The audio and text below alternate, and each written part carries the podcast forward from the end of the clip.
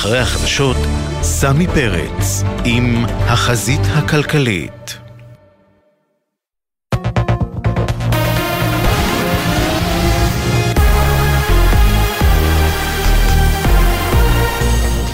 גלי צה"ל השעה 6, באולפן עדן לוי עם מה שקורה עכשיו. צעדת משפחות החטופות והחטופים עושה את דרכה לכנסת. בשעה זו הצעדה עוברת ברחוב רבין החסום לתנועה. הצועדים נוסעים עמם לפידים וקוראים תמונת הניצחון היא להשיב את כולם. נועם פרי, שאביה, חיים פרי, בן ה-79, נחטף מקיבוץ ניר עוז, צועדת לכנסת. היא סיפרה לירון וילנסקי, אבי אמר לאחת החטופות שחזרה מהשבי, עזרי לי לשנן את הטלפון של הבת שלי, כדי שאצליח ליצור איתה קשר כשזה ייגמר. הוא ביקש מאחת מהשבועות שיצאה לעזור לו לזכור את הטלפון שלי כדי שהוא יוכל להתקשר אליי כשהוא יוצא. תבין שהאנשים שם נמצאים בייאוש. הם לא מבינים למה לא הוצאנו אותם כבר. ראינו שחטופים חוזרים אלינו בחיים רק בעסקה. וכדי שנוכל להוציא משם אנשים בחיים, חייבים לעשות את זה עכשיו. אי אפשר להמשיך לחכות. כתבנו יואל עברי מציין כי מול הכנסת תיערך עצרת שתקרא ליזום עסקת חטופים חדשה. בהמשך חלק מבני המשפחות ילונו באוהלים מול משרד ראש הממשלה. ראש הממשלה נתניהו התייחס למחלוקות מול ארצות הברית ואמר, אני מקווה שנגיע להסכמה. יש מחלוקות לגבי היום שאחרי חמאס, ואני מקווה שנגיע להסכמה גם כאן. אני רוצה להבהיר את עמדתי. אני לא אתן לישראל לחזור על טעות אוסלו. לא אתן שאחרי ההקרבה האדירה של אזרחינו ולוחמינו, נכניס לעזה מי שמחנך לטרור, תומך בטרור, מממן טרור. עזה לא תהיה לא חמאסטן ולא פתחסטן. נתניהו התייחס גם להתבטאותו בוועדת החוץ והביטחון, שם טען כי מספר קורבנות 7 באוקטובר זהה לזה של אוסלו, 1,200 רק בפרק זמן קצר יותר. ידיעה שמסר כתבנו המדינה המדיני יניר קוזין. בית בקיבוץ ברעם ספג בצהריים פגיעה ישירה מטיל נ"ט, אין נפגעים בגוף. יריב, ששהה סמוך לבית, שחזר ביומן הערב. שמענו ממש אה, פיצוץ במרחק של כמה מאות מטרים. רוב הנפילות הן אה, גם ממש ממש קרוב לדירה שלי, בעצם אה, שלוש נפילות בבניין. רואים העיניים מכל מקום, גם מהבית של ההורים שלי זה לא הכי בטוח בעולם, אנחנו רואים את כפר מרון ערד. תוך כדי המלחמה, חיל הים סיים את הליך המבצוע של כל ארבע ספינות המלחמה החדשות מדגם סער 6. לראשונה ובצל האיום מצד החות'ים בים האדום, ספינת סער 6 הפליגה למרחב ים סוף כדי לתגבר את הכוחות הימיים באזור.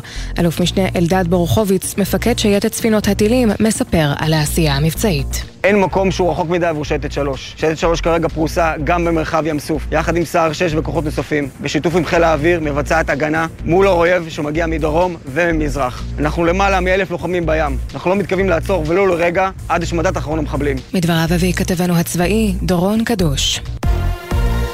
צעיר בן 25 חשוד שדקר את הוריו ואת אחייניתו בת התשע בבית פרטי ברמת ישי, מצבם קשה. בני המשפחה הפצועים פונו להמשך טיפול בבית החולים רמב"ם בחיפה. החשוד נפצע גם הוא, מצבו בינוני. צוותי מגן דוד אדום מטפלים בו בשטח בנוכחות משטרה. הרקע למעשה, סכסוך בין בני המשפחה. ידיעה שמסר כתבנו בצפון, אדר גיציס. מזג האוויר ירידה בטמפרטורות לקראת ערב הגשם מתחזק והתפשט בהדרגה מצפון הארץ עד לצפון הנגב.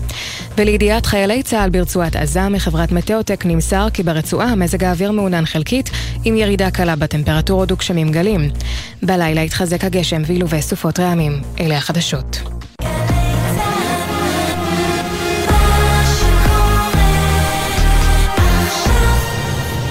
בחסות אנשור פלוס אדוונס, משקה התומך בשמירה על הכוח ועל ההגנה הטבעית. שאלו רופא או דיאטן. בחסות איי דיגיטל, המציעה מקבוק Air M1 עם שנת אחריות נוספת מתנה, ו-30 ימי התנסות ללא התחייבות, מ-4,099 שקלים. איי דיגיטל, כפוף לתקנון. בחסות אוטודיפו, המציעה מצברים לרכב עד השעה 9 בערב בסניפי הרשת, כולל התקנה חינם. כי כדי להחליף מצבר, לא צריך להחליף לשעות עבודה יותר נוחות. אוטודיפו.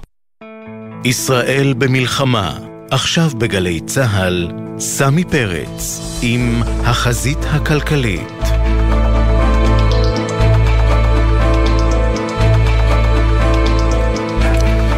ערב טוב, שש וארבע דקות, אתם בחזית הכלכלית. שעה עם כל הסיפורים הכלכליים הבוערים, רובם קשורים בדרך כזו או אחרת למלחמה. אה, ואם יהיו עדכונים ביטחוניים, כרגיל, אנחנו גם אה, ניתן אותם. אה, השרה למשימות לאומיות, אורית סטרוק, תקפה היום את משרתי המילואים ורמזה שהפנסיות שלהם על הכוונת. היא ציינה את הגדלות הרמטכ"ל, אותה תוספת לפנסיה שצה"ל ארגן לאנשי הקבע. בואו נשמע רגע מה היא אמרה ממש לפני איזה שעה לחדשות 12.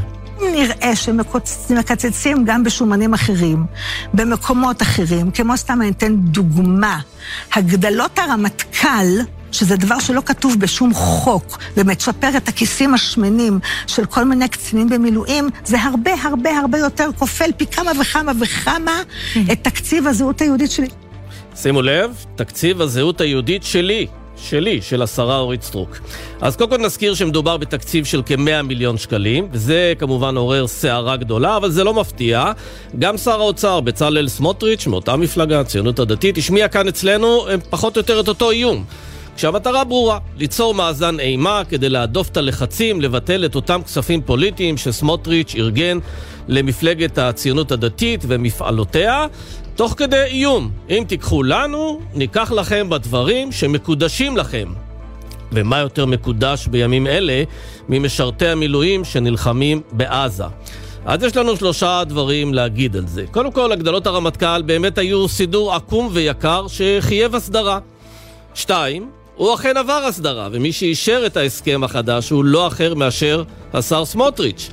שלוש, למה הוא אישר אותו? מסיבה נורא פשוטה, לא באמת אכפת לו שאנשי הקבע מקבלים פנסיה מוגדלת. הוא פשוט נאחז בזה כדי לסחוט סמכויות ותקציבים למגזר שלו, שליטה במינהל האזרחי ובמתאם פעולות הממשלה בשטחים במסגרת תפקידו כשר במשרד הביטחון, וכמובן מאות מיליוני שקלים לכל הסעיפים המגזריים, זהות יהודית, גרעינים משימתיים וכל מיני שמות משונים לכסף, שהתפקיד שלו זה לתחזק את המגזר ואת המפלגה. זה לא מאבק על זהות יהודית, אלא מאבק על כסף ועל כוח פוליטי.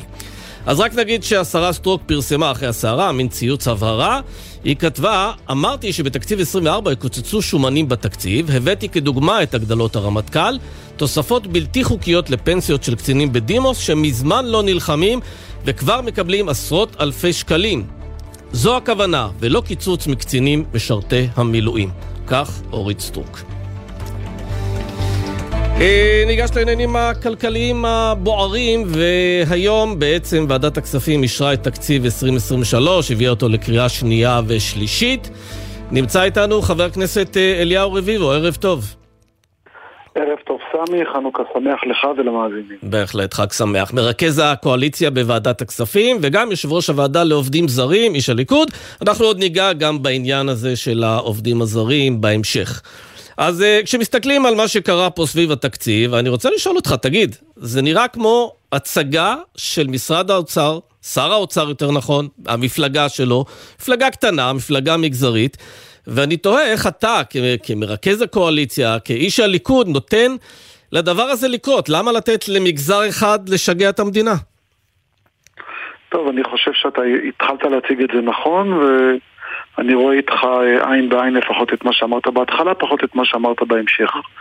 אין ספק שהייתה פה הצגה, ואכן, של משרד האוצר יותר משל שר האוצר. לצערי, אה, הפקידות אה, במשרד האוצר קיבעה איזושהי מדיניות הכלכלה שגויה, על גבול הפושעת, ש... חזקת המשמעות של אה, כספים קואליציוניים. הפקידות היא זו שיצרה את הכספים הקואליציוניים? חד משמעית, חד משמעית. אבל אתם, חברי הכנסת, אתם אלה שדורשים לקבל את הכספים האלה. לא, אז קודם כל... אה, הרי, כל הרי הפקידות תסכים לזה, אם אתם תוותרו על כספים קואליציוניים, אה, קואליציוניים, הפקידות תסכים לזה, ודאי שהיא תסכים, מה הבעיה? אני, אני מזמין אותך למצוא את הפקידות שתסכים לזה. אני אבהיר מיד אה, במה מדובר, אבל אני חייב להתייחס מכיוון שכללת אותי בתוך חברי כנסת שרוצים כספים קואליציוניים, ואני אבהיר שחרף העובדה שכמרכז הקואליציה בוועדת כספים, אה, כדרך הטבע, יכולתי לקבל והרבה הרבה מיליונים לכספים קואליציוניים, אני לא משכתי שקל כספים קואליציוניים. היא הנותנת, אז למה אתה מתנהג אז, בסדר אז גמור, אבל אתה לא מצפה מאחרים שיתנהגו כמוך? אז אני אסביר, אני אסביר. המושג כספים קואליציוניים נולדו בחטא. הם תוצאה של חוסר הסכמה של פקידי האוצר לדורותיהם להעברת תקציבים צודקים והכרחיים בחקיקה ראשית בבסיס התקציב ולאפשר אותם כן שישולמו לא בבסיס התקציב, ומה שנותר הוא באמצעות כספים קואליציוניים. ואני אומר לך, סמי, תושבי איו"ש מספיק טובים בשביל להילחם ולמות למען מדינת ישראל, אבל לא מספיק טובים בשביל לקבל כספים לביצור וחיזוק מרכיבי ביטחון וחוסנם החברתי-כלכלי. אבל זה נשמע, אבל חבר הכנסת רביבו, רגע, לא, לא, אבל זה נשמע כאילו גם אתה נופל במלכודת הזו. הרי אין ויכוח שצריך לדאוג לצורכי הביטחון ביהודה ושומרון, ובעוטף עזה, ובגבול הצפון, ובבקעה, ובכל מקום בישראל. אין ויכוח על כספים לנושאים ביטחוניים. יש ויכוח אם, על אם כספים ויכוח, למה, למה לזהות לא יהודית. למה? צריך עכשיו 100 מיליון שקלים לזהות יהודית? הזהות היהודית שלנו מוטלת בספק, אנחנו צריכים 100 מיליון שקל לתת את זה לאורית סטרוק כדי שהיא תדאג לזהות היהודית שלי ושלך? אז קודם כל, אה, הזהות היהודית מחייבת באמת חיזוק. אני, אני לא מלין על כך. רק שאני אומר שכל מה שמתקיים וצריך להתקיים, צריך להיכנס בבסיס התקציב. תגיד, יש השולחן. דבר שיותר מחזק בימים אלה את הזהות היהודית מאנשים שיוצאים לקרב ונלחמים ונאבקים. אה, למה אנחנו צריכים לתת לאורית סטרוק להיות הקומיסרית של איך תיראה הזהות היהודית? טבעי. אני לא, בא, אני לא בא אה, לצודד כרגע כי יש לי הרבה הרבה ביקורת על אה, אורית סטרוק, בוודאי על אה, הבחירה השגויה שלה במינוחים ונושא שיח מרעילים בימים האלה. אתה שמעת בא- כמובן את מה שהיא אמרה על אה, קציני המילואים. אני שמעתי עכשיו, תוך כדי זה שהמתנתי לעלות לשידור, ואני כמובן מוחה, אני לא יכול להתייחס לזה יותר מדי, לא נכון שאני אתייחס לזה יותר מדי, הואיל והיא כבר חזרה בה. אני אה, הייתי מצפה מנבחר ציבור, בוודאי מי שמורגל בהודעות לתקשורת, שיברור את מילותיו ויבחר היטב את נושאי השיח שהוא רוצה לדבר עליהם, ב, אה, ובוודאי ב- בעיתוי הנכון והמתאים. כן, רק מה שאני אומר, כן, מה שאני אוקיי. רק אומר בסך הכל, שהזהות יהודית צריכה התייחסות. ו- וכמו שאנחנו רוצים לתמוך בתרבות ובספורט ו- ובעוד אה, אה, אה, נושאים אה, שמחייבים הוצאות אה, תקציביות, גם ובוודאי צריך לבצר ולחזק את העמקת הזהות היהודית במדינת ישראל. אבל חבר הכנסת רביבו, אתה באמת מאמין נמצא- שהמטרה היא זהות יהודית ולא דווקא התחזקות פוליטית של הציונות הדתית, של המפלגה, אה, להאחז, אתה יודע, למאחזים שלה, כל מיני גרעינים משימתיים, חטיבה להתיישבות, אה, פרויקטים בתחום הזהות היהודית. המטרה היא מטרה פוליטית, היא לא מטרה לאומית. תראה, כולנו נבחרי ציבור, מגיעים עם אג'נדות ו- ומעוניינים ומצופה מאיתנו למלא אחר מה שהתחייבנו כלפי קהל בוחרינו ששלח אותנו גם בזמן מלחמה שעלולה הזאת. לעלות לא, סדר גודל של לא. 200 מיליארד שקל, ו- לא ו- נוטשים ולכן- חלק מהאג'נדות הפוליטיות בתקופות ולכן- כאלה? ולכן אני מסב את תשומת לבך, אני חושב שגם אצלך התראיינתי. הייתי הראשון מבין נבחרי הציבור לצאת בקריאה מלפני למעלה מחודש וחצי לשר האוצר ולראש הממשלה להכריז באופן חד משמעי, שלא ישתמע לשני פנים, שמדינת ישראל הולכת לתקציב 2024 חדש מן היסוד, מבטלת את הכספים הקואליציוניים, משנה את סדרי העדיפויות הכלכליים בהתאם לנסיבות שפקדו אותנו, מה שהכרחי ונכון וצודק בעת הזאת ייכנס לבסיס התקציב, מה שלא יצטרך לחכות לזמנים מתאימים יותר. ואתה יכול להתחייב הראשון. כאן שאם לא יבטלו את הכספים הקואליציוניים בתקציב 2024, אתה לא תצביע בעד אישור התקציב? אני אומר לך שאני מתכוון להתעקש על כך שהסיכומים שלי עם ראש הממשלה ועם שר האוצר ועם יושב ראש ועדת הכספים שכל המבנה של התקציב ישתנה, אני סמוך ובטוח שהסיכומים האלה יעמדו בעינם. הביטוי כספים קואליציוניים מטריד אותי יותר מחלק מאוד גדול מהכספים. אני רק רואה ו- ומנסה להבהיר שהגישה צריכה להשתנות. מה שנכון וצודק ייכנס לבסיס התקציב. מה שפחות בעת הזאת לא ייכנס בכלל. וכך אנחנו לא נעמוד בכלל עם השפה הזאת שקוראים לה כספים קואליציוניים. כן, ואתה רואה מצב שבאמת אה, אותו מאזן אימה שסמוטריץ' וסטרוק מנסים אה, ליצור, שאם ייקחו להם את הכספים הקואליציוניים, אז הם יקצצו למשרתי המילואים, הם יקצצו, אני לא יודע מה, לבימה או לבית לסין. אתה... אה, אני לא, שמע, אני לא שמעתי את דברי שר האוצר בנושא הזה, ואני אומר לך, ואני אומר לו מכאן, שבמידה ואכן זה מה שהוא אמר, אז שיתעשת על עצמו, שיכיר את אה, מקומו אה, אה, ואת המגבלות הכוח שיש לו, שלא יחמיא לעצמו יתר על המידה ושייקח בחשבון באופן אחראי שאימרות שלו יכולות להוביל הידרדרות בחוזקה של הקואליציה ואני לא הייתי מציע לו, אם הייתי יועץ שלו, למהר להגיע לבחירות, כי הסיכוי שהוא יראה את הכנסת אה, אה, מחוץ לספסלי אה, נבחרי הציבור הוא גבוה יותר מאשר שיראה אותו מתוך הכנסת. כן, אבל כרגע הוא מתנהל כאילו הוא ראש הממשלה, אבל בסדר. אז, אז א', הוא לא ראש הממשלה, במדינת ישראל יש רק ראש ממשלה אחד, הוא קובע את סדרי העדיפויות, והוא קובע את הנושאים שעליהם ניתן לנהל דיון כן. ואת העוצמה. זה נכון שלשותפים הקואליציוניים יש מקום, חייב להיות מקום, כן. ואסור לקחת להם לסיים, אותו. אבל הם לא יכולים להשתלט כן. כאילו שהם ראשי הממשלה. אני רוצה רק להספיק איתך עוד אה, נושא אחד ממש בקצרה. אתה יושב ראש הוועדה המיוחדת לעובדים זרים, אנחנו יודעים שיש, אה, בעצם הקבינט אה, החליט שלא לאשר הכנסת עובדים מיהודה ושומרון, עובדים פלסטינים מיהודה ושומרון. אנחנו יודעים שיש מצוקה גם בענף הבנייה, תכף אנחנו נדבר על זה עם נשיא לשכת הקבלנים. החלטה שגויה לא לאשר את הכנסת העובדים הפלסטינים? חד משמעית. אני חושש וחושד שמבין אה, מי שקיבל את ההחלטה הזאת בקבינט המדיני, בקבינט הכלכלי קודם כל. שזה סמוטריץ', אה, כן. אה, שזה בין היתר סמוטריץ', הוא נכון, ראש לא הקבינט, כן.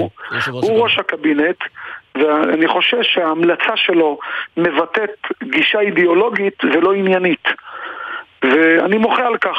כן. ולגישתי, לגישתי, כניסת עובדים פלסטינאים לתוך גבולות ישראל לעבודה היא החלטה אה, שבבסיס שלה יש מדיניות, ואת המדיניות קובע ראש הממשלה בהסתמך על חוות דעת של אה, גורמי מקצוע, שהם אה, בעיקר ביטחוניים. כל עוד שאין החלטה עקרונית לא להכניס פלסטינאים, וברור שייכנסו בשלב כזה או אחר, לא נכון יהיה לעכב את הכניסה שלהם, כי אני קודם כל מסתכל עלינו. כן. המשק, המשק לא, לא עובר לתהליך כן. אז אתה יודע, אז קיבלנו, חבר הכנסת... רביבו, מכפי שניתן היה ניתן להגיע. אז קיבלנו בשני נושאים שהשר סמוטריץ' נוהג אה, בצורה אידיאולוגית, גם למגזר שלו בנושא כספים, גם לתפיסה האידיאולוגית שלו לגבי הכנסת עובדים פלסטינים, והשאלה היא מתי לליכוד תהיה אידיאולוגיה, על זה נדבר בפעם הבאה. לליכוד, לליכוד יש אידיאולוגיה, היא מבטאת את האידיאולוגיה שלה.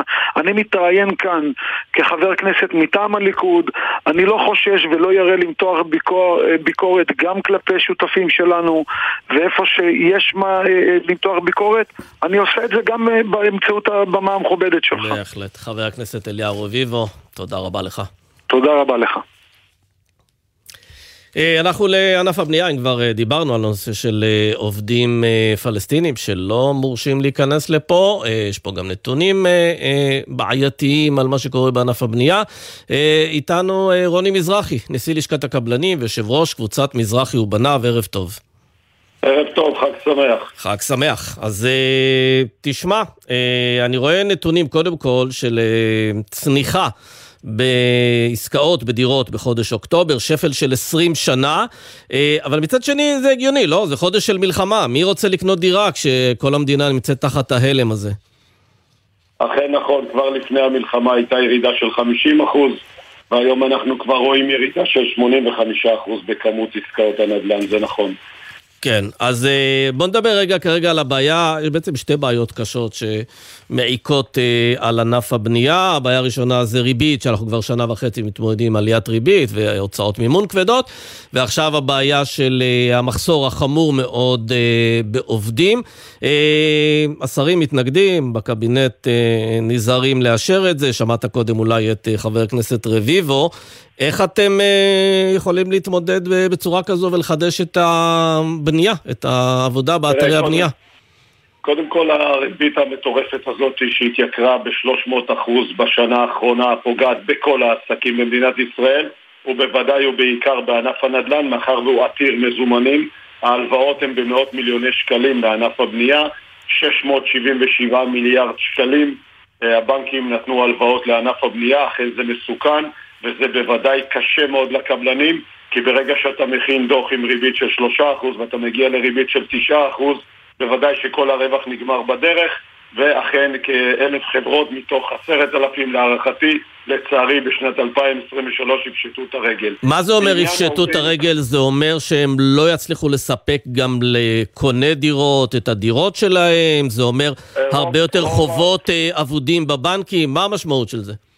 קודם כל הבנקים הפרישו כאן כ-600-700 מיליון שקל אה, חובות אבודים, אכן כך. יהיו חברות שלא יוכלו למסור, יהיו חברות שלא יוכלו לבצע. ואכן כעשרה אחוז מהענף מחברות הבנייה בישראל ייפגעו, משמע אומר פחות יכולת ייצור דירות, מה שאומר ייקור הדירות בעתיד. לגבי עובדים, אכן זה נכון, חסרים לנו היום כ-80 אלף עובדים פלסטינאים שהם עוזרים ותומכים ב-100, ב-225 אלף עובדים ישראלים. בשמח שהם מושבתים, הענף כולו מושבת, והיום כ-85% מהפרויקטים והבניינים עומדים. לא, זה לא לגמרי מדויק. אני שמעתי את אה, נשיא התאחדות הקבלנים, את אה, ראול סטרוגו, אומר ש-50% מאתרי הבנייה סגורים, וב-50% האחרים יש עבודה, חלקה סדירה, חלקה פחות. אז אני אעשה סדר. לכן 50% מושבתים לגמרי ועוד 35% מגמגמים. כשאני אומר לך מושבתים או מגמגמים, כאשר יש בענף 300 אלף עובדים והיום רק 25 אלף עובדים זרים מקדמים את הענף. בכמה זה, בכמה זה יעכב למשל מסירת אה, דירות? זה יעכב לפחות עד היום, אנחנו יודעים, בשלושה חודשים של המלחמה עצמה ועוד שלושה חודשים של ההתנעה מחדש וגם זה תלוי בכמות העובדים שעוד ישחררו, האם ישחררו את כל הפלסטינאים או 50 אחוז או בכלל לא והשאלה הקשה ביותר עם אותם עובדים זרים שאכן כן מאשרים, לא מאשרים עד שהם יגיעו ויתחילו להתניע פה את העבודה, זה גם ייקח בין שלושה לשישה חודשים מינימום. אז זו השאלה, אם מביאים לך מחר את העובדים הזרים, אתה מצליח להסתדר, להתגבר על כל הפערים, או שיש איזה, אתה רואה איזשהו הבדל לא. משמעותי בין עובדים אה, אנחנו... פלסטינים לעובדים זרים, אולי ברמת המיומנות, בקרבה, אולי בבעיות שלא צריך לאחסן אותם פה ולדאוג להם לשהייה כאן? אכן, חודשיים ימים כבר אנחנו הפסדנו לאור המלחמה.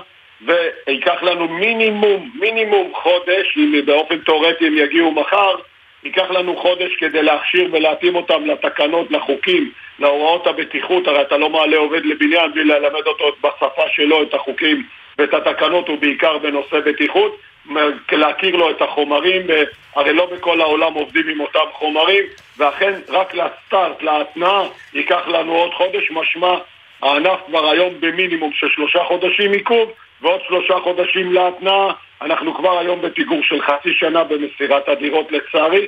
זה מצב נתון, ויהיה מאוד קשה לשנות אותו, מה, שמה, מה שגם התיאוריה שלך, שמחר בבוקר העובדים פה, היא מאוד תיאורטית, לא רואה את העובדים הזרים שמגיעים, אם יגיעו, אה, כן. שמתחילים פה את העבודה. אז תשמע, אה, רוני, הזכרנו קודם את הצניחה בביקושים לרכישת דירות, אז אה, תישאר איתנו רגע, עינב קרנר, כתבתנו לענייני נדל"ן, תציג כמה נתונים שפורסמו היום. כן, שלום סמי, אכן בחודש אוקטובר נרכשו כ-2,300 דירות חדשות ויד שנייה, אחת הרמות הנמוכות ביותר מאז תחילת שנות האלפיים. בהשוואה לאוקטובר אשתקד ירד מספר העסקאות בשיעור חד של 55% ובהשוואה לחודש הקודם, חודש ספטמבר, נרשמה ירידה של 61%. עוד עולה מסקירת הנדל"ן של הכלכלן הראשי באוצר כי מכירות הקבלנים הסתכמו ב-817 דירות כולל דירות בסבסוד אה, ממשלי, נתון המבטא ירידה של 56% בהשוואה לאוקטובר אשתקד וירידה של 66% בהשוואה לחודש הקודם. נציין סמי שפגישה שתוכננה היום באוצר בעקבות המשבר בענף בוטלה. בהתאחדות הקבלנים הגיבו לנתונים של הכלכלן הראשי באוצר והתריעו שללא פתרון ממשלתי ענף הנדל"ן ייקלע למשבר החברתי-כלכלי החמור ביותר מאז קום המדינה. כן, רוני, אז uh, אתה שוב איתנו, רק צריך להגיד, אה, רוני מזרחי, נשיא לשכת הקבלנים ויושב ראש קבוצת מזרחי ובניו, אני מנסה להבין, אתה יודע, מכל הסלט של הנתונים הזה, מה זה יעשה למחירי הדירות? הרי אם אנחנו מדברים על ירידה מאוד חדה בביקושים, אבל גם ירידה בהתחלות הבנייה, אה, איזה מין שוק נדל"ן אנחנו נקבל בשנה הקרובה? מחירים יותר נמוכים, יותר גבוהים? אנחנו נקבל את 2024 לצערי עם עליית מחירים של לא פחות מ-10% מהטעמים שהשנה התחילו רק 37 אלף יחידות במקום 80 אלף. אני הבנתי שזה 45 אלף, 45 אלף התחלות בנייה. אני, מה שאני יודע בנתונים שלי לחודש נובמבר או תחילת דצמבר זה 37 אלף התחלות במקום 80, כאשר יש מחסור מובנה ישן של כ-180 אלף יחידות דיור. אכן זה יעשה עליית מחירים, גם אחת הבעיות הגדולות זה שכר העובדים שעדיין נמצאים פה.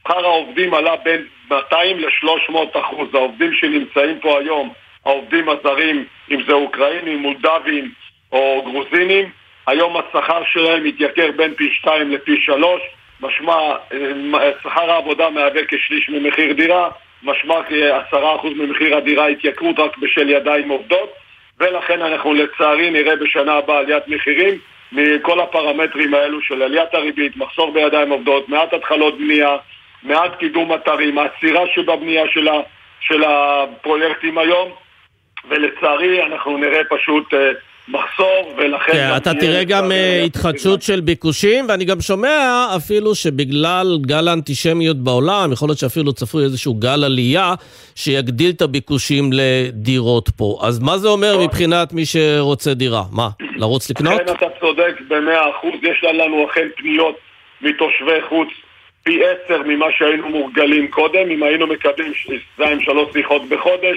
אכן אנחנו רואים כ-20-30 שיחות ופניות באינטרנט אלינו או אל קבלנים אחרים, יש גידול של פי עשר בהתעניינות ברכישת דירות, עסקאות ממש תכלס עדיין לא, כן. אבל בוודאי שלקראת... כן, רואים איזו פורים, התאוששות ממש ממש קלה בנובמבר לעומת אוקטובר, אבל זה עדיין לא, אה, כן, זה לא באמת נכון, חדשות אנחנו אה, אה, כאלה טובות. להערכתי, רוני מזרחי. וראש השנה אנחנו נראה פה אה, אה, אה, גידול בכמות תושבי חוץ שבאים לקנות, בעיקר יהודים שבאים שיהיה להם בית בארץ ישראל, בארץ המובטחת. כן. רשמתי, רוני מזרחי, רשמתי לפניי, הערכה שלך עלייה של 10% במחירי הדירות ב-2024, זה מוקלט, אנחנו עוד נחזור אליך. תודה רבה, ערב נעים, חג שמח. חג שמח.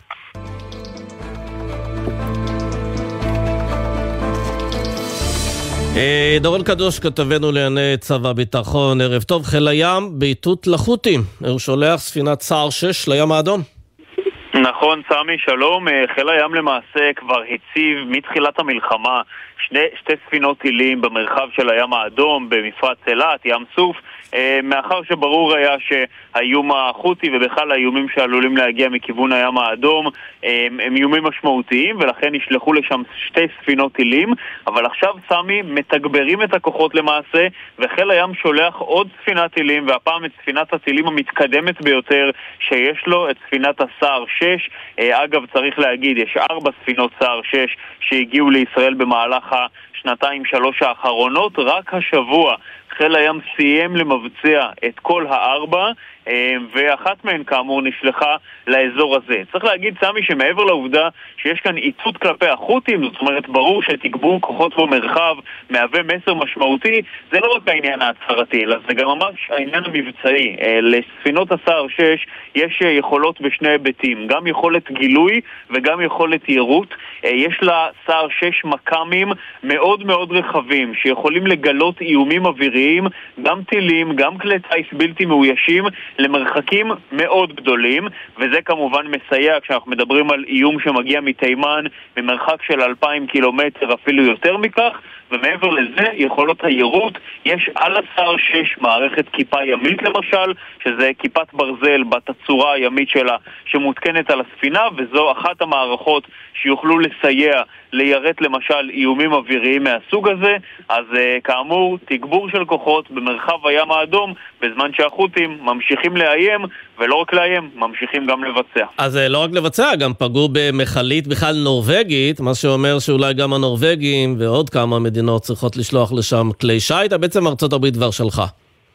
אז בעניין הזה צריך להגיד, יש באמת את הקואליציה הבינלאומית, את כוחות משימה הבינלאומיים שכרגע כמה מדינות מציבות באזור הזה. הברית כבר שלחה, כמו שאמרת, יש שם גם כלים וכוחות של צרפת, של בריטניה, של מדינות נוספות מהאזור. קודם כל צריך להגיד, סמי, לפני שהחות'ים מהווים איום על ישראל, וזה כמובן משהו שהוא אה, נכון אה, לגמרי ואנחנו מדברים עליו והם בעצמם מצהירים על זה, יש כאן איום לא קטן על שאר המדינות באזור, למשל ירדן, שהנמל היחיד שלה זה נמל עקבה. אם לא מגיעות ספינות לאזור של נמל עקבה, אין לירדן בכלל שום סחר ימי, שום יכולת לבצע כן, סחר... כן, ואנחנו יודעים שגם הים. ירדן וגם ישראל, רוב הסחר שלהם זה סחר, אה, סחר בתובלה ימית ולא בתעופה. בדיוק, אה, במצרים למשל, עם תעלת סואץ כמובן, שעל כל כן. אה, ספינה שעוברת בתעלת סואץ מקבלת מס של בערך חצי מיליון דולר, והעניין הזה כמובן גם, זה פגיעה משמעותית כן. בהכנסות. אז פה מהבחינה הזו אנחנו יחסית מסודרים, כי יש פה קואליציה בינלאומית שיש לה עניין אה, לעצור את החות'ים, ואת האיום הזה על ספינות שם באותם מיצרים באבל מנדב. דורון קדוש, תודה רבה. תודה, סמי. נצא להפסקה קצרה, אחרי זה נחזור עם כל התקציבים של מנהלת תקומה, וגם על התנועה הקיבוצית שמנסה להקים את החטיבה להתיישבות. כלומר, היא רוצה לבוא ואולי ליישב קיבוצים מחדש. כבר חוזרים. אתם מאזינים לגלי צה"ל. עמיתי מועדון חבר, ימים אחרונים להטבות בלעדיות רק לכם על מותגי הרכב של פריסבי. רנו, ניסן, אינפיניטי, ויזי וצ'רי, עכשיו בכל אולמות התצוגה עד 15 בדצמבר. לפרטים, כוכבית 6020, או באתר מועדון חבר. בתקווה לימים שקטים יותר במהרה. זה הכל בשבילך. חבר. זו העונה של קטיף העדרים. זו העונה של שתילת הירקות. זו העונה של גיזום הנשירים. וזו העונה במשק בעלי החיים. חקלאי ישראל, כמה עובדים חסרים לכם כדי להציל את העונה? ספרו לנו על צורכי המשק שלכם, ואנחנו, במשרד החקלאות, נדאג לכם לידיים עובדות. מלאו עכשיו טופס באתר המשרד. יחד נציל את העונה, ויחד ננצח. מגיש משרד החקלאות ופיתוח הכפר. אקדימה, לימודי המשך, בר אילן. באתר אקדימה ריכזנו למענכם יותר מ-200 קורסים, לימודי תעודה והכשרה. אתר חדש, מתקדם ונוח לחיפוש. חפשו בגוגל אקדימה. שלום, כאן יניב ביטון. אימא שלי נדבקה בשתפת, ומאז היא משתפת כל דבר שהיא מקבלת בלי לחשוב פעמיים. יניב, אומרים שהחות'ים בדרך לאילת על בננות. אני שולחת בקבוצה של המקהלה. השתפת מסייעת לאויב ויכולה להדביק את כולנו. נתקלתם בתוכן חשוד? עצרו, בדקו ודווחו 119 למערך הסייבר הלאומי. מתגברים על השתפת ולא מפיצים fake news, חדשות כזב. להמלצות הגנה ודיווח, היכנסו לאתר מערך הסייבר הלאומי. יחד במלחמה. ניקול, רצינו קצת לשמח אותך עם קולות מהבית. שלום, בתי יקרה. אני מזהה. היא פשוט בשוק, אינה. את צריכה לראות את הפה הפעור שנפער פה. אני רוצה להגיד לך שיש לנו חיבור קרמטי עם העדה הדרוזית הנפלאה. מי שהילדים שלי קטנים, ועכשיו בחור דרוזי ודניאל הם מצילים אחד את השני. זה מרגשים, אבל יש לי דמעות בעיניים. בחיי. לראש הדיונה תן למוזות קצת לראות. גלי צה"ל, פה איתכם, בכל מקום, בכל זמן. אז תן את הכבוד לצה"ל. יש אישה תשמעי דבורה, אני שומעת אותך ואני אה, לא יודעת אם יש סיכוי שרומי שומעת, ואם את יכולה כן, לומר לה משהו עכשיו. רומי, אני אוהבת אותך, אני יודעת שכמה שאת יכולה, את עוזרת גם שם, את מלטפת אותם כמו שהיית מלטפת אותי כשהיית יכולה. אני יודעת שאת מחזיקה מעמד, עוד קצת, עוד קצת יגיעו אלייך ויוציאו אותך. דבורה לשם, תודה רבה לך. גלי צה"ל, פה איתכם, בכל מקום, בכל זמן. עכשיו בגלי צה"ל, סמי פרץ עם החזית הכלכלית. חזרנו, 18 אה, מיליארד שקלים, זה תוספת התקציב לתוכנית החומש של מנהלת תקומה, איתנו כתבתנו שירה שפי, ערב טוב. ערב טוב, סמי. אז הם היום באמת... מפרסמים בעצם את כל התקציבים ואת התוכניות שלהם, מה הם מספרים? כן, אז אה, שבעה שבועות אחרי שהיא הוקמה, מנהלת אה, תקומה, היא אה, מנהלת לשיקום עוטף עזה ותושביו. היא הגישה לממשלה שאישרה את תוכנית החומש שלה, תוכנית לחמש השנים הקרובות, שזה מה שהם כנראה מעריכים כרגע כזמן שדרוש לתהליך השיקום של האזור הזה, לפחות לחלק המשמעותי שלו. אה, תוספת התקציב לתוכנית הזאת, כמו שאמרת, עומדת על אה, 18 מיליארד שקלים, אה, וזה בנוסף למיליארד שקלים שהוקצו כבר אה, למינהלת. המטרה של התוכנית הזאת היא לטפל אה, בכל פרט בחיי התושבים בעוטף, אה, לשקם ולפתח אותו, כדי שבסוף התושבים שיחזרו לשם אה, יוכלו לחזור לחיים מלאים. כן, ומה אנחנו יודעים לומר על התוכנית? איזה סעיפים הם, אה, היא כוללת?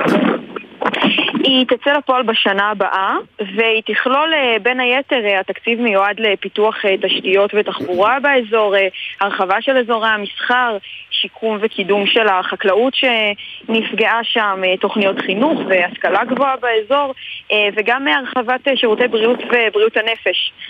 והגדלת הפעילות התרבותית, מתקני תרבות וספורט באזור. אה, את יודעת להגיד כמה, מהם הסעיפים הכבדים שם? כמה כסף אה, ילך לכל סעיף? אה, אנחנו עדיין לא יודעים להגיד אה, פילוח אה, מדויק באחוזים. אה, אני מניחה שעם הזמן אה, יתבהר להם לאן בדיוק צריך ללכת המשקל הכבד אה, של התקציב. אה, ונוסיף עוד נקודה חשובה, שהמינהלת אה, יודעת וכבר מתכוננת לכך שחלק מהתושבים אה, שכרגע המפונים שנמצאים במלונות לא ירצו לעבור עם רוב הקהילה שלהם אה, לפתרון מגורים של שלב הביניים, שזה בעצם השלב שלפני החזרה המיועדת אה, למושבים. אה, אז במנהלת מתכוננים לזה ומתכוננים להציע להם אה, מגוון אה, פתרונות, אחד מהם הוא המשך השהייה במלון, אה, או תקציב לשכר דירה בעיר כלשהי, אולי מגורים בקרווילה. אה, ובמקרה הצורך אה, כל אה, פתרון אחר שיתאים. כן, את יודעת מה הכי מטריד אותי בתוכנית החומש? מה? שזה לחומש, שזה לחמש שנים, למה לא? זה נשמע לי המון זמן. כמה זמן כבר לוקח לבנות בתים מחדש ולטפל בזה? יש כל כך הרבה כסף ויש כל כך הרבה רצון, למה לא לצמצם את זה לשנתיים, לעשות את כל מה שצריך? אין להם תשובה לזה. זה גם כבר לא בידיים שלנו.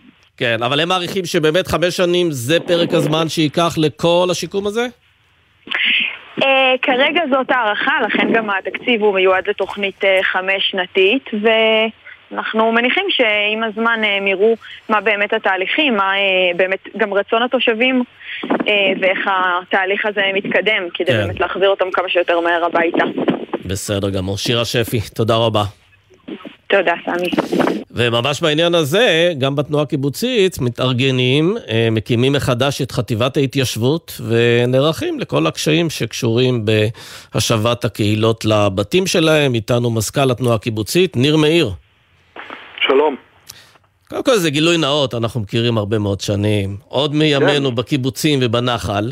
מה, מהחטיבה להתיישבות. מהחטיבה להתיישבות, בדיוק. אז, אה, אז תשמע, זהו, הש- הש- זו השאלה בעצם. אתה רואה ב- במשבר הזה, באסון הזה, בקטסטרופה הזו, שבאמת אה, אה, טרגי מכל כיוון שהוא, אני אגיד את זה ככה בעדינות, אתה רואה פה גם הזדמנות?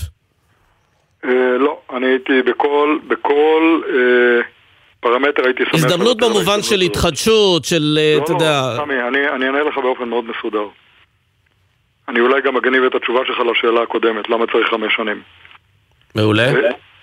סמי, תקשיב, יש עכשיו, ברגע הזה, 56 קיבוצים מפונים. 56. כמה בדרום, כמה בצפון? 28 בדרום, 28 בצפון.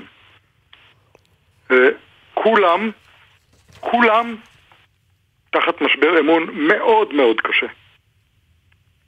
משבר אמון של ממש מול, מול המדינה, מול הצבא, מול המועצה, מול התנועה, מול ההנהגות שלהם. מה שקרה ב-7 לאוקטובר הוא טראומה, אה, זה אפילו לא פוסט-טראומה, זה טראומה. וכדי לצאת מהטראומה הזאת צריך הרבה זמן, ובגלל זה חמש שנים זה לא מריחת זמן. כי שיקום הקיבוצים זה לא השאלה של כמה זמן ייקח לבנות את הבית. שיקום הקיבוצים זה כמה זמן ייקח להחזיר לשם את הקהילה. ולאף אחד במדינת ישראל אין ניסיון עם קהילה שנרצחו בה 100 חברים ונחטפו בה 30.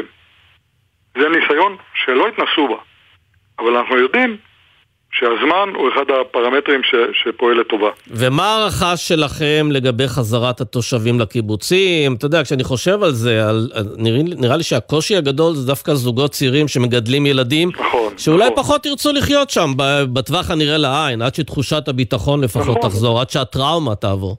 נכון. אז מה, נכון. זה יהפוך את הקיבוצים ליישובים לאוכלוסייה לא, לא, לא. מבוגרת? זה אופי אחר של יישוב. הנה התשובה. לכל הקיבוצים יחזרו, וכל אחד מה-56 הקיבוצים יחזרו. לאף אחד מהם לא יחזרו כולם. ז, ז, זאת המציאות. עכשיו, השאלה היא כמה כן יחזרו, זו שאלה שאני כרגע לא יכול לתת עליה אבל אתה יודע, איזה מין קיבוץ. זה שאין בו ילדים שהולכים על השביל עם הגלול יגיעו, ועם ה... יגיעו, תן לי, תן לי, יגיעו, תאמין לי, יגיעו. זאת אחת הסיבות שבגללה הקמנו מחדש את, אה, הם מקימים מחדש את האגף להתיישבות. כי אנחנו, ב-1993, כשאושרה תוכנית ישראל 2020, החליטה אה, ממשלתו של יצחק רבין שמדינת ישראל לא רוצה להקים יותר יישובים חדשים. אפרופו הניסיון המשותף שלנו. ו- ואני כיבדתי את ההחלטה הזאת. ואמרתי, התנועה הקיבוצית לא תכפה את רצונה על מדינת ישראל. בניגוד לארגונים אחרים שדווקא כן רוצים לכפות את רצונם.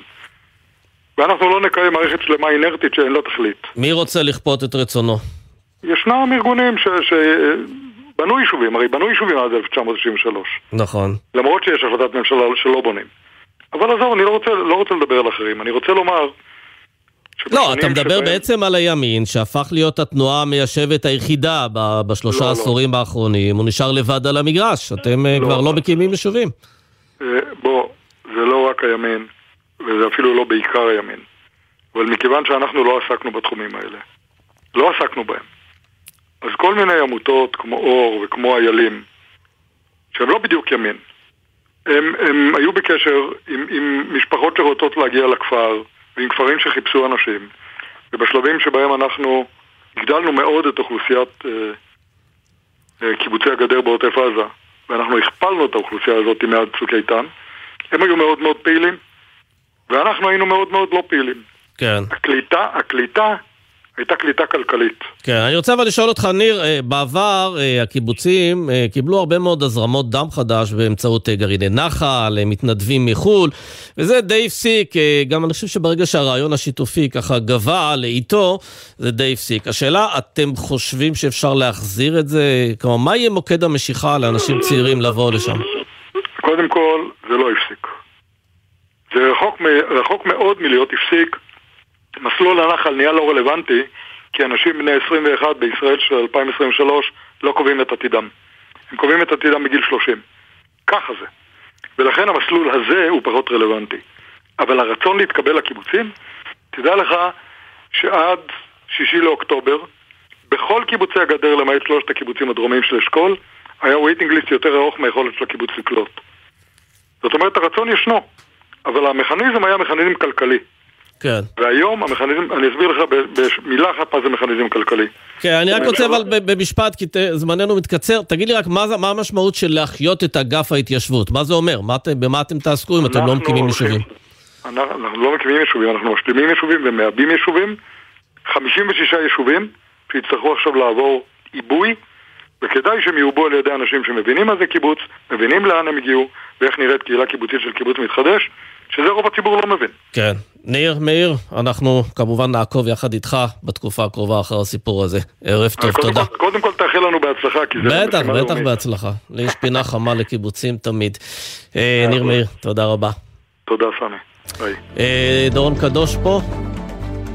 דורון קדוש פה איתי, הותר לפרסום ששתי גופות של חטופים חולצו לישראל, תן לנו את הפרטים. נכון, סמי, אז אנחנו מדברים על מבצע שצה"ל ביצע בין היתר באמצעות כוחות מיוחדים כדי לחלץ את גופותיהם של החטופים עדן זכריה, זיכרונה לברכה, ורב סמל בכיר זיו דדו, זיכרונו לברכה.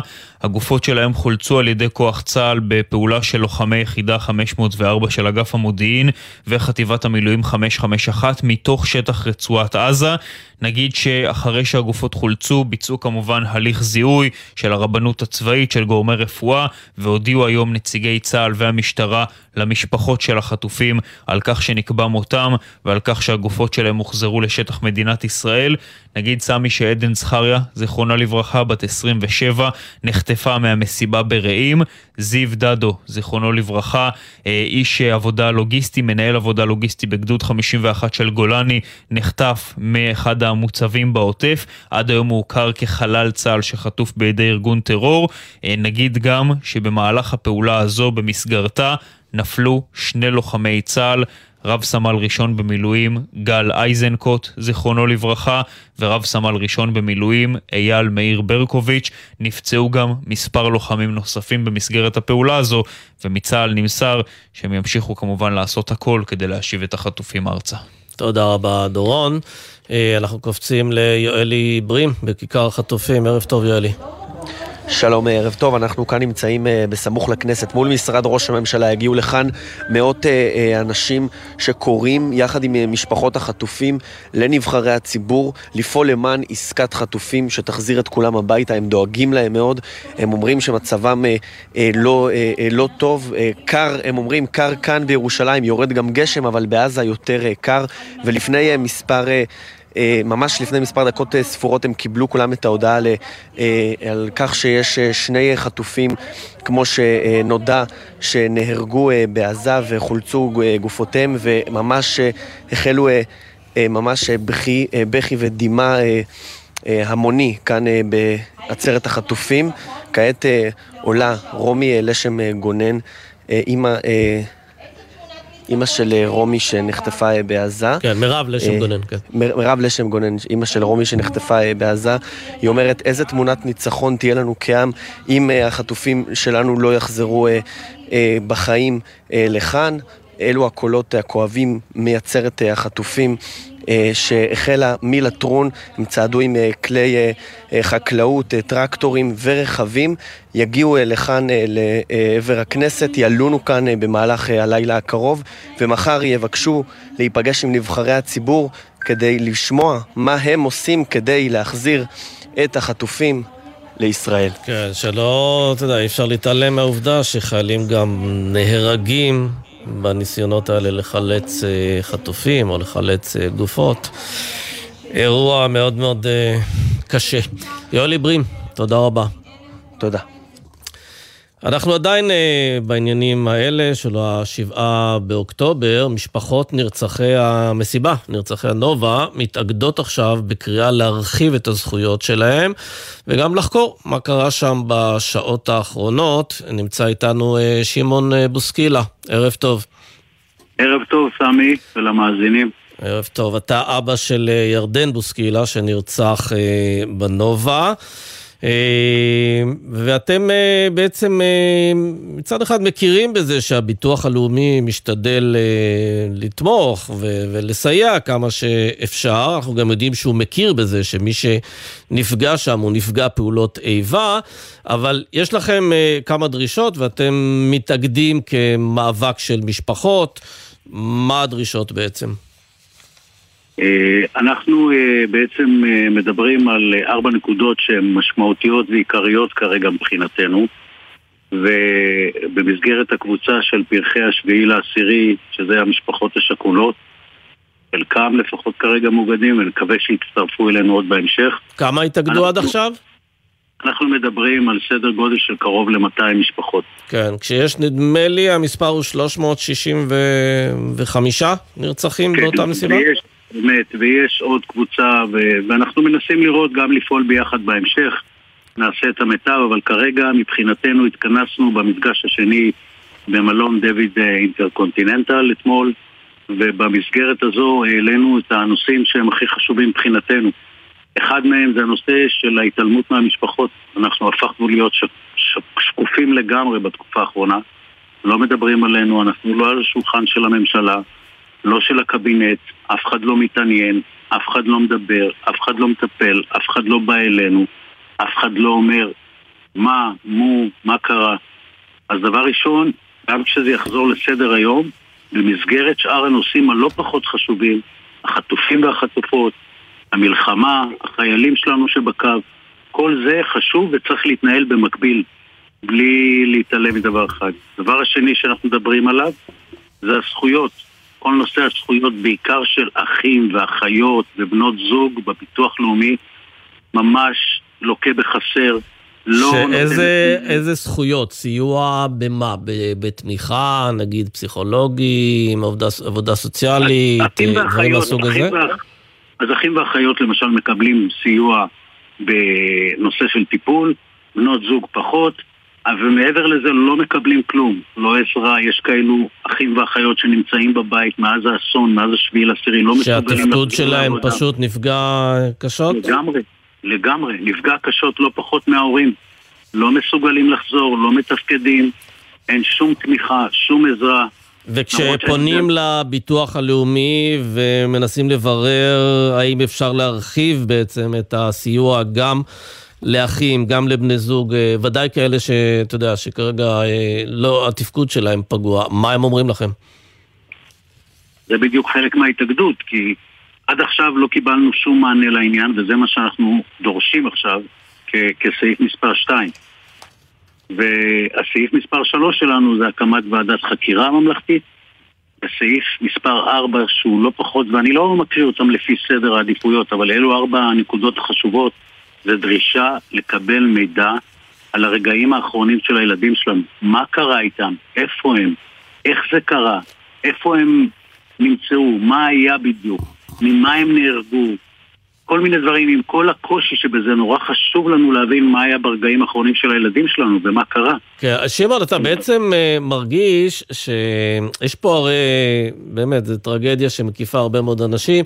אתה מרגיש שבעצם הנרצחים בקרב החיילים, אה, יש שם מערכת יותר תומכת, אולי יותר מנוסה, מצערנו, כן? הצבא יותר מנוסה בטיפול בנפגעים, בשיקום וכולי, מאשר המערכת האזרחית, שהיא פחות יודעת איך אה, להתמודד עם האירוע?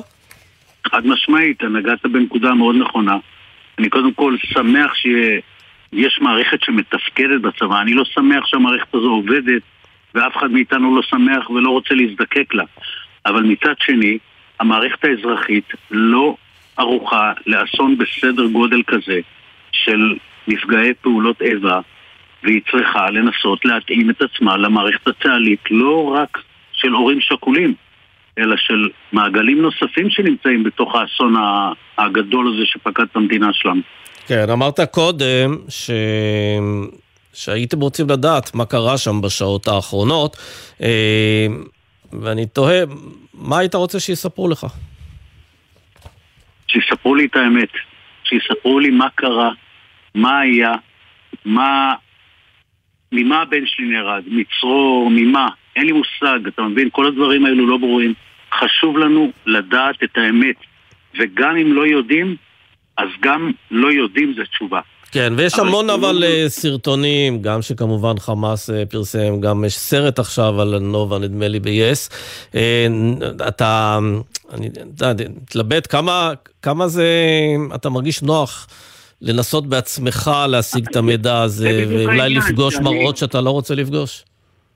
נראה לך הגיוני שאני צריך לחפש מידע על מה קרה ברגעים האחרונים לבן שלי באתר של החמאס או בסרטונים של החמאס? האמת שהרבה מאוד אנשים, כך הם, כך הם גילו uh, את המידע על יקיריהם, זה אירוע באמת כן. קיצוני.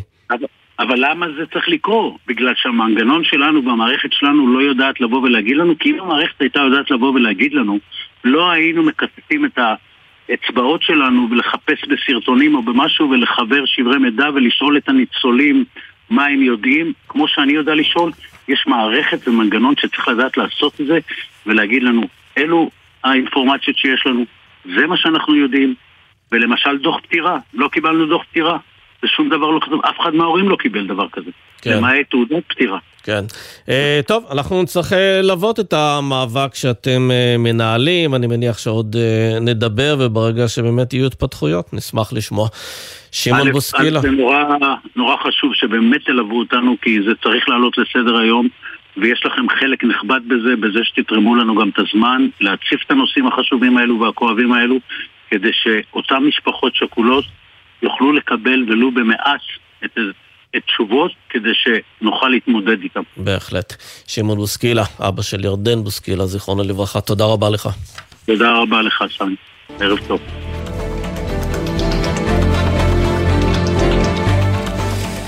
ואנחנו עם עסקים באזור אה, העוטף. אה, היום יש לנו את אה, נטלי מישייב, ערב טוב. ערב טוב. בעלת דפוס מילניום בשדרות, כרגע את נמצאת על הקו בין אילות בערבה לשדרות.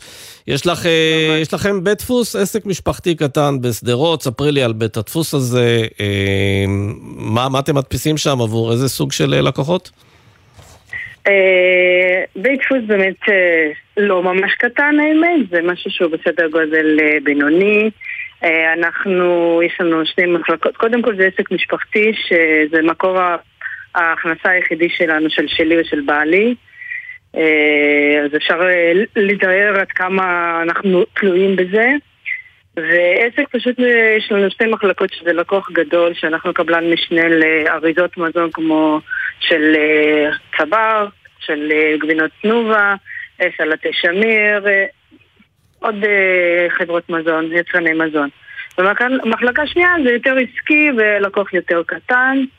אה, הדפסות דיגיטליות, הדפסות פורמט רחב, אה, שילוט, אה, ליווי כנסים. הפקות וכל ה... כן, אז בעצם ה... בכל החודש, חודש אוקטובר, העסק הזה לא עבד בכלל, אתם הייתם לא רחוקים היה. כמובן.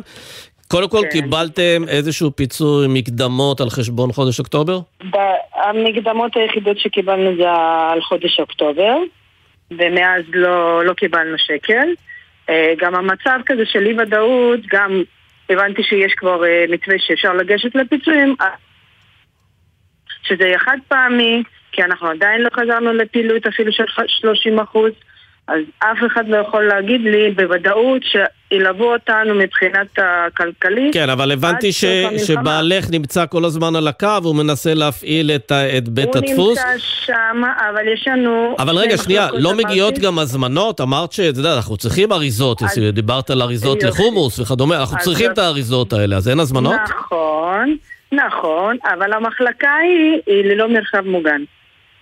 אהה. אין לנו אופציה. המחלקה היחידה שזה המחלקה השנייה שהיא סמוכה למשרדים וכל זה, אז יש לנו שם ממ"ד.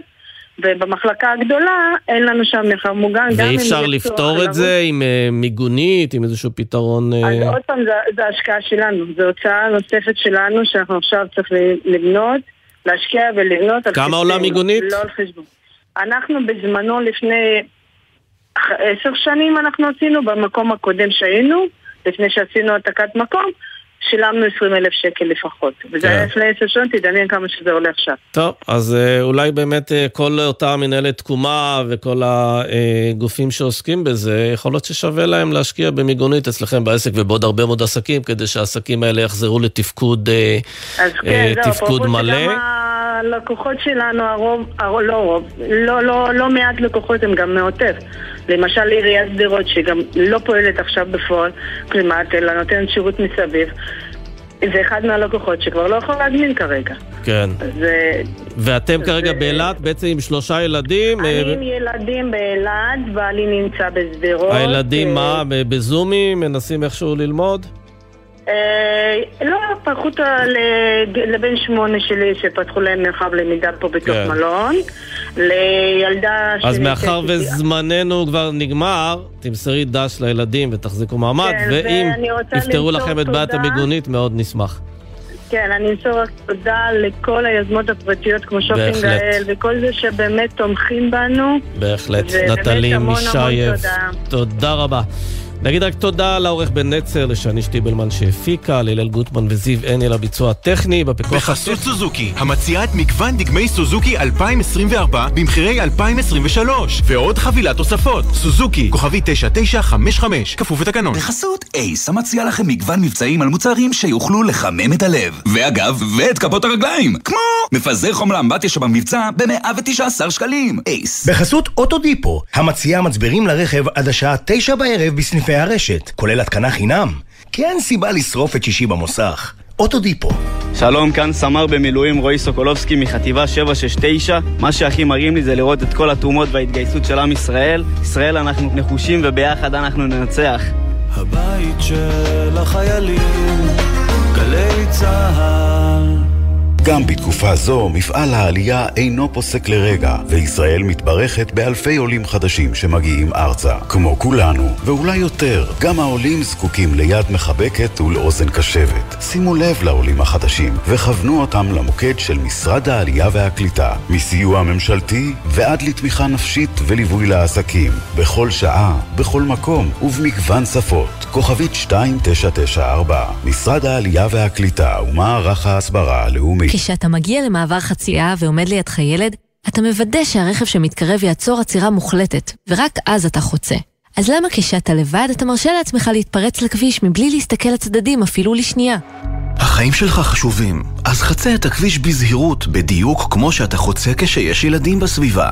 אל תתפרץ לכביש, חצה רק במעבר חצייה ורק באור ירוק, הרם את הראש מהטלפון והסתכל לנהג בעיניים. הרלב"ד, יחד נגיע ליעד.